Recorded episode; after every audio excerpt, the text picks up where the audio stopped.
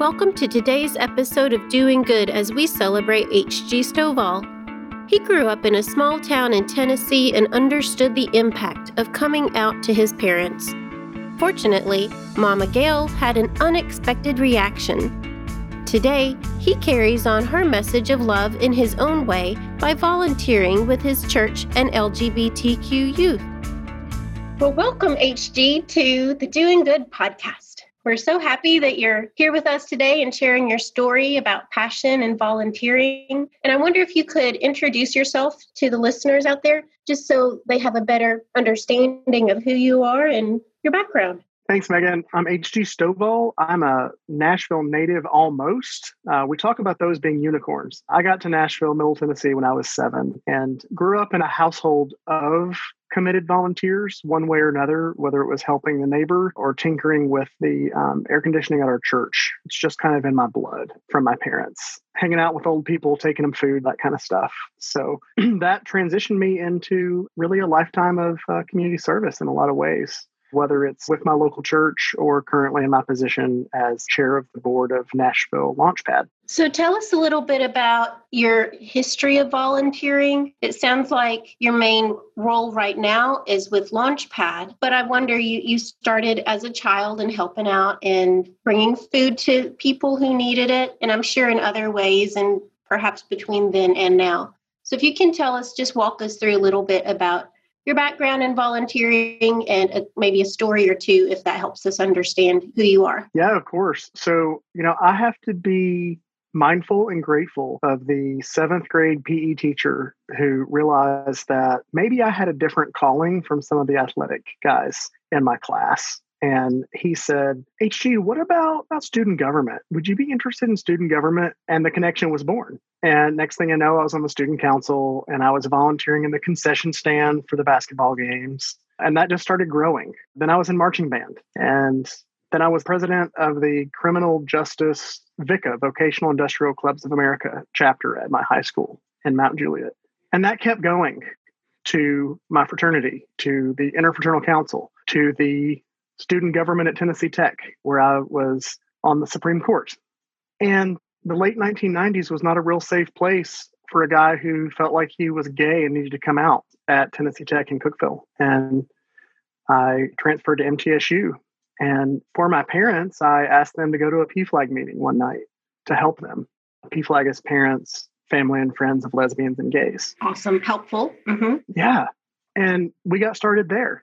And one of the things that PFLAG says is that when you no longer need PFLAG, that's when PFLAG needs you. And after my parents uh, and I became a little settled, before I knew it, we had an opportunity for a co chair of that group. And as sometimes happens to me, the vacuum is identified, and I sit quietly, hoping not to have every eye in the room turn to me. And it did. And that led to several years as co chair of PFLAG. And that introduced me to the work of the Tennessee Equality Project, where in the marriage amendment that eliminated marriage equality completely in the state of Tennessee, I became connected to TEP. Several, several, many years of leadership in various levels in that organization behind me, that brought me to Launchpad, where we're making a difference for these young adults, 18 to 24, experiencing homelessness in Nashville's only shelter dedicated to young adults that is also LGBT inclusive.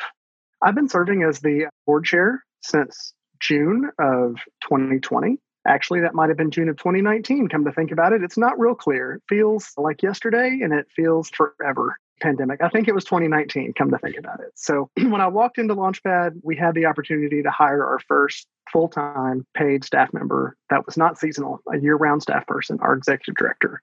And so I had the pleasure of walking them through what that looked like because that was a thing I had done with TEP as well, bringing and onboarding the first paid staff. Before our wonderful ED could get his feet under him, we had COVID. So my role has been a change agent, and it has been what I sometimes call being the crazy idea guy for Nashville Launchpad. That's great. And so, what is your role with Launchpad? Sometimes my executive committee says, oh, well, of course, it's HG, so we're either going to go big or go home. So I will just pitch something. whether it's a donor or it's a relationship or it is what if we throw this spaghetti on the wall and see if it sticks? And i think there's a lot a lot of growth uh, yet to be seen with launchpad. Everybody should stay tuned for sure. That sounds like fun. What does that mean? Well that's a really interesting question. For the first six and a half years of launchpad we were almost 100% volunteer driven we had volunteers that could cook and drop off meals for our guests and our church sites that were hosting us. We had volunteers that could work the check in table, accepting backpacks and things so that these young adults could rest without worrying about their belongings being safe. We had volunteers doing laundry. We had volunteers staying overnight as chaperones. So everyone could again sleep safely because what Launchpad says is all youth deserve a street free sleep. That's great. It sounds like it's there are definitely projects in the works, but it also sounds like it's a whole team of volunteers. So, can you describe for us? I know you already explained what Launchpad does, but can you explain how it functions and maybe the role of volunteers in that? Isn't it something? What we know is if these young adults are sheltered in their own population, they can see hope. They have even told us if we are in a typical adult emergency shelter. And all we see are people that are 10, 20, 30 years or more older than us that are experiencing homelessness. It kind of diminishes our hope because it exposes us to the potential of that being a life sentence. We believe so. And that's why we're committed to this different kind of shelter that is for this population. And what we know from the Cyndi Lauper Foundation is that LGBTQI individuals experiencing homelessness are many, many times over more likely to experience that. I believe the number is 120% more likely. Isn't it something? It is something as simple as that that brings us all together on the same playing field. That's it? right. And what we know is if these young adults are sheltered in their own population, they can see hope they have even told us if we are in a typical adult emergency shelter and all we see are people that are 10, 20, 30 years or more older than us that are experiencing homelessness, it kind of diminishes our hope because it exposes us to the potential of that being a life sentence. And again, that's for anybody. And hope is the key, isn't it? For so much in life. We believe so. And that's why we're committed to this different kind of shelter that is for this population. And what we know from the Cyndi Lauper Foundation is that LGBTQI individuals experiencing homelessness are many, many times over more likely to experience that. I believe the number is 120% more likely. Whoa, why? A lot of reasons uh, family acceptance, family dynamics, Sometimes there are religious overlays into that, into communities of faith who don't honor someone's sexual orientation or gender identity. Sometimes it's just culture. But we know that that's a challenge. Absolutely. Well, it sounds like Launchpad is really getting started and going and making movement in this journey, really, for the organization and for each of the people it serves. So, as the board president, what do you do and why are you why do you light up when you think about your role with Launchpad and as a board member? So it's interesting you say light up. I've been accused of lighting up when I talk about the work of Nashville Launchpad. We frequently share what's going on in our lives in times of um, what we call glory sightings and some of the work that I do. And people ask me about Launchpad. Either they say, Why is it you light up? Or they say, It's been a week and you haven't mentioned Launchpad. What is going on? Well, I feel like I'm an ambassador. I feel like it's my job to make connections. I feel like it's my job to listen to our executive director and our volunteers and our site sponsors so that we continue doing the very best we can. We think about the love and generosity of West End United Methodist Church, of East End United Methodist Church, of all of these churches that have come together to show love, unconditional, question free love relationships are everything. They really are. We know that our young people have lived a life with not a lot of boundaries sometimes. And so, you know, maybe it takes a couple of nights to realize that they're actually safe and valued in our shelter. the love of City Road United Methodist Church, Connection United Methodist Church in Donelson, and all of the others that give not of their space, but of their time and of their volunteer hours and of their gifts, whether it's $10 or $1,000, allow us to do this work. We operate on a tiny, tiny budget and we do a lot. And you'd ask about volunteers. That shifted in the pandemic for the safety of our guests, for the safety of our volunteers. We shifted to a hotel model during COVID 19. Our budget just about tripled overnight. So, what your Launchpad pays for the nightly stays for these youth in hotels? That's right. Mm-hmm. Rather than we, maybe at the different churches locations before. Okay. That's right. That's right. So, you know, we went from having overnight paid staff and an ED to lead us to having the hotels and still needing staff. And even in the crater of the hospitality world in Nashville, hotels are still not cheap. And we also know that there's this added layer of dignity that comes to our young people. We'd hoped for a long time that we could do more than give them a mattress on the floor in a loving church fellowship hall. And not a lot of people tell you COVID is a blessing, but in in the way that our community has stepped forward to fund this shift for us, we have blessed approximately 20 to 25 young people every night wow. who were not out in the cold. Wow, that's great, especially during the winter months. Oh my goodness, that's life saving. And a second ago, you mentioned there's this added layer of dignity that comes with what exactly? Yeah, I think it's the dignity of having somewhere to sleep two nights in a row, having somewhere to spend your day, whether it's looking for a job or having a place to stay warm until you go to work, or knowing that you can leave a bottle of shampoo in the shower. These are the kinds of things that you and I probably take for granted. I I love to snack on pistachios and bacon jerky. I'm a southern boy. Clearly. yeah, I am, but we know that. And let's just think about not having to carry everything we own on our back. Night to night emergency shelter was only that.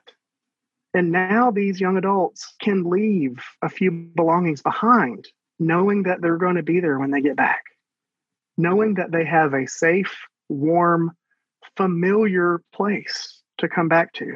Why? I know you've already expressed a little bit, you've given a hint to us about your but when you realized you were gay and coming out to your family, and I'll say the ripple effect it has throughout your life, and obviously that's a connection to Launchpad and who it serves. But what is it about Launchpad that really makes you passionate? Like, why are you, HG, so passionate about volunteering in this way if this maybe adds another layer to it? I want to know more about you. Yeah. So when I really began to realize that being gay wasn't going to go away, probably 20 years old, I knew of all these stories of people who had lost the connection to their family. What I knew was that it was scary. And I kept hoping it would go away. I had always thought that I was going to have a house full of kids. And I think I clung to that. And I waited and I waited and I waited. And when I thought that I could not continue to live in the same city as my parents without them finding out because, well, how many HGs do you know? Bobby, Bobby and Joey and Billy can come out, and that's okay because there's more than one of those. But how many HGs do you know? so sorry, but especially I know. small town. Yeah, you can't get away with anything. That, that's right. That's right. I never could. I'm an only child. I never had a scapegoat. So anyway, I um I just I gave up one day. And much to my kind of surprise, my parents were great. But I had to come to a place where I had so much inner turmoil that it was better to find out if they were going to disown me than to continue to know that it was driving our relationship apart because I couldn't be my authentic self. Authenticity is the bottom line, isn't it? and especially the way you're talking about relationships being so key you serve but it's for everybody Yeah, and it's, and here you are talking about the relationships within your own family. And then that was probably, you know, late late winter, early spring, probably March or April. And when my birthday came in August, for the first time in a handful of years, I felt like I could celebrate with my friends and my family together.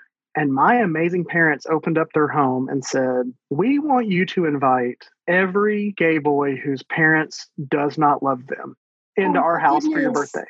Yeah.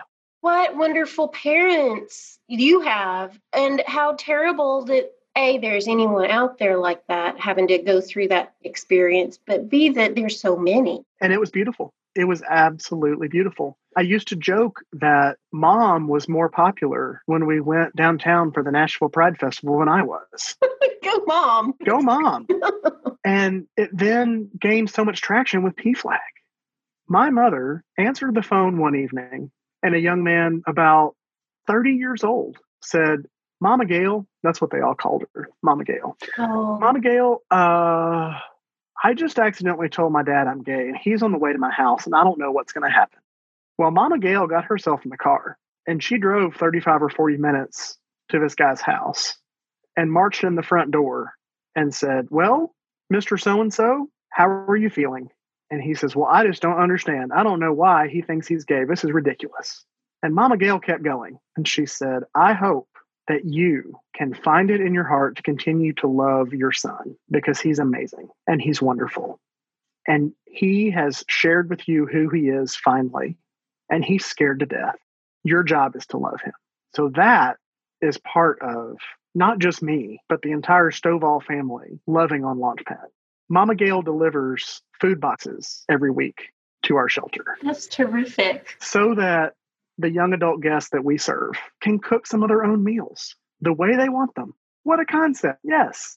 Yeah, I kind of feel like I want to meet Mama Gail.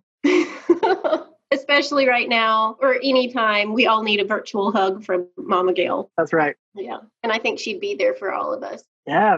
Well, then, so how would you explain your passion? You've talked about where it comes from, but how you've decided or chosen, or maybe it was chosen for you to funnel that passion into volunteering. Does it all come back to your PE teacher? that's a, that's a piece of it. It comes back to the PE teacher and it comes back to my parents. Growing up, dad could fix anything. And if he couldn't fix it, then it must not have been broken, was what we used to say. And he was always doing that for other people. He was the man that they called when, you know, somebody would realize they'd left their house unlocked and he would walk down the street and go through their house with them.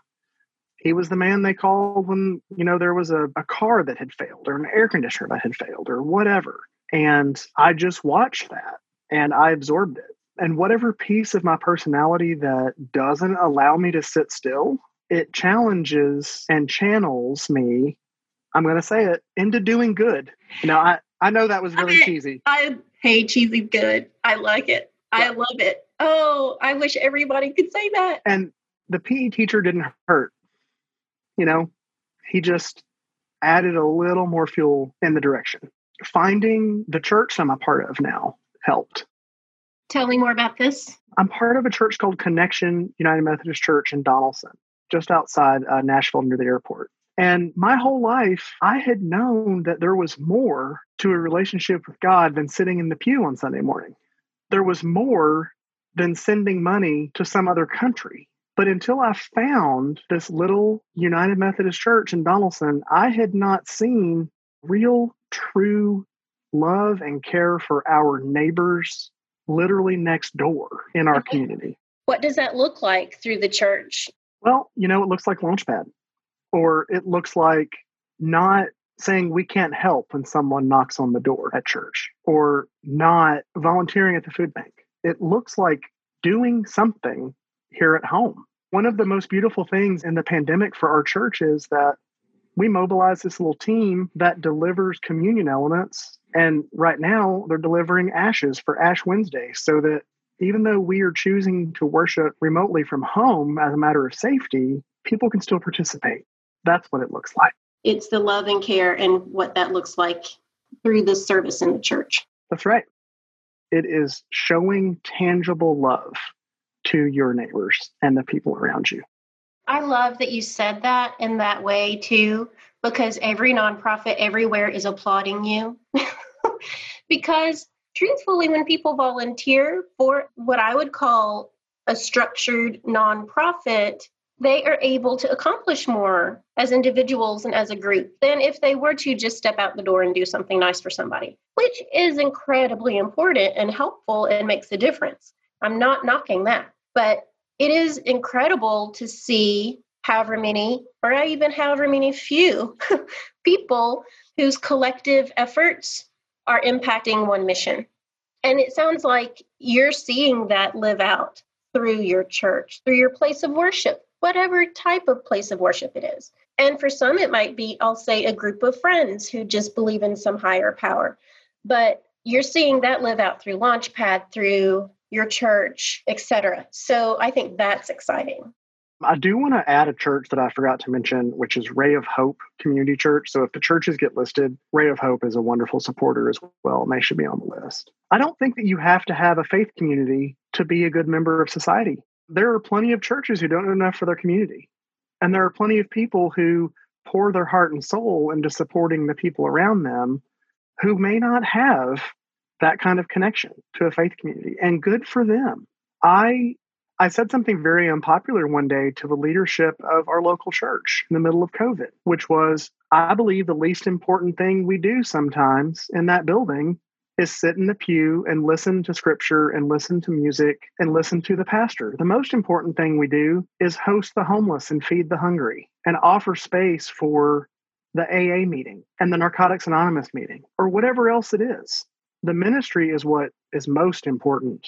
It's not the organ and it's not the stained glass. I think that's an image that a lot of people, it might need to sink in for a lot of people. Can you, keeping privacy in mind, share with us one or two stories of your joy or maybe sadness, just an experience you had through volunteering and maybe how that affected you. And I would like to better understand what you experienced as a volunteer with homeless youth who are LGBTQ. So I knew how Launchpad worked before I volunteered for the first time. At least I thought I knew and I was trained in our volunteer training. We have an amazing curriculum that helps provide an understanding of what these young people go through. It provides sensitivity training for how to speak as lovingly as possible and without being overbearing to these young people who we have not probably shared a lived experience with. And the first night that I walked into shelter to volunteer, I was not prepared for what would happen as I stood in the doorway of a closet accepting people's backpacks and duffel bags and even grocery bags that they were using to move their belongings around. A young person was standing in line and they approached the table where I was receiving checked bags and giving out bread rolls. And I said, I, I can take your things. And they said, Here, you can have this. But they held on to a paper spiral bound notebook. And I said, I can put that with your things. And they said, No, I, I have to keep it with me. And I said, But we want you to be able to have a nice hot shower. I'll have to take it with me. This young person had experienced such trauma in other shelters. They weren't allowed to live into the gender they felt comfortable in. They weren't allowed to be called by their chosen name. They were forced to use what we call their dead name, the name of the self that they've left behind when they transition forced to use the name given at birth instead of the name that they identify with. And this young person was so threatened that they didn't feel safe leaving their journal with a volunteer behind a locked door because they had not been honored as the person that they were. A week later, I was able to see them again. And this time, they gave me their notebook when they checked their belongings to check into shelter. And I remember it being a very cold night. And I remember our hands brushing one another and they said, "Oh my goodness, you're so warm." And that's the thing. I'm always warm. And they said, "Can I can I hold your hands?" And we held hands there for just a minute. Their hands warming up, my hands giving that warmth. And when I saw them in shelter again a couple weeks later, they came to me so quickly and said, "I'm cold. Are you warm still?" And I got a hug. And I'll be honest, I'm to I'm to cry a little bit. But all I could think about was them being so timid and so scared when I had first met them a month or more prior that they didn't trust me with a spiral bound notebook and that my being there and showing them that they were loved and valued as the person they deserve to be gave them such comfort and hope that although it took weeks, they were able to ask for a hug. And when I look back on that, it's even more timely now because many of us know what it's like to go weeks and months without a hug right now. Because of COVID. Because of COVID. Because of our need to balance safety and comfort. Now, that is a direct correlation if I've ever heard one. Again, COVID has given us some really strange gifts. I argued with a friend and I, I, I, shouldn't say argued, but I had a very heated discussion with a friend one day who said, Well, I haven't been affected. And I said, Oh, honey, we've all been affected. And she said, Well, I haven't been affected the same way somebody who lost their job was. And I said, That's right. You haven't been affected financially, but it's important for us to remember that this is a time that is taxing for our mental health. And we have all been affected. But let's also be mindful of how much more affected people are who have experienced death in their family, whether chosen family or not or job loss or homelessness. This has turned our world upside down and it has given us a new opportunity to find new ways to show love through volunteering. I love that. I love that. Whoops. Nobody told me to get the Kleenexes. I love how you're stating things, but is there anything you have left in you that is, say, a message you want to get across, or a story you want to share, or what else is in your heart that you really want to make sure somebody hears? As I think about the privilege that we have to hear a podcast, it reminds me that not everyone has that privilege. A friend volunteering with me in shelter one night said, Why do all these young people have a nicer cell phone than me? And I said, Because they don't have a home and it is the only connection that they can keep with the bus schedule and whatever family they might have a strained relationship with. They don't have a computer, they have a phone. And thinking about that, I think we all have an opportunity to show a little bit of love, share a little bit of our privilege. Maybe you pick up a shift and volunteer somewhere. It doesn't matter where. Or maybe your neighborhood has a blessing box where you can drop off an extra can of vegetables, an extra bag of dried beans. But every day when you get to lay your head in your warm bedroom, I would just beg you to consider those who don't have the same privilege and the same resources that you have. And think about how in the last day or the last week you have honored those with less through giving a tiny bit of what you have. And giving a tiny bit of what you have does not mean it has to be a minimum of so many hours a week or a month or in a year. It does not mean you have to write a certain huge check. It just means something. And everybody has something they can give time, effort. They can sit at home and make phone calls for the nonprofit. They can do people can do anything and especially if covid's shown us anything we can all do something from home. And granted every nonprofit is different in how it functions but you're exactly right. I believe that that is right. Sometimes what we have to offer is relationships and resources that a nonprofit doesn't know about. Yes. How important. Mm-hmm. i have a board member that at least once a month offers me a connection to an organization or a community that I didn't know about. And if I pull that thread, I don't know what could happen. And I've mentioned being the crazy idea guy, but I think that if you don't ask, the answer is always no. If you do not look into something, the answer is always no. If I was more of a sports guy, you know, I would say you miss 100% of the shots you don't take. But we've established that's not exactly my role in this world. Hence, a PE teacher gently guiding me into student council away from basketball. How we appreciate that PE teacher. I love it. And when you're saying this too, if you don't ask, the answer is always no. Do you mean for the volunteer who doesn't ask the nonprofit if they can help or how? I think that's right. If we do not offer ourselves for the good of our community, we'll never know how we can impact it. Well, I can't thank you enough for your passion and your time and your storytelling today. I have so enjoyed you, HG Stovall. And and we really do appreciate You're enlightening us and giving us more understanding of those you serve through Launchpad and through your church and through other activities, frankly. I think it's a world that some could have ideas of, but few have experience with. So thank you so much. Yeah, this is great. Thanks for having me, Megan. Doing Good is a 501c3 nonprofit and is run 100% by volunteers. So, yes, we are volunteers highlighting volunteers to celebrate those who do good. Thank you for listening to the Doing Good podcast.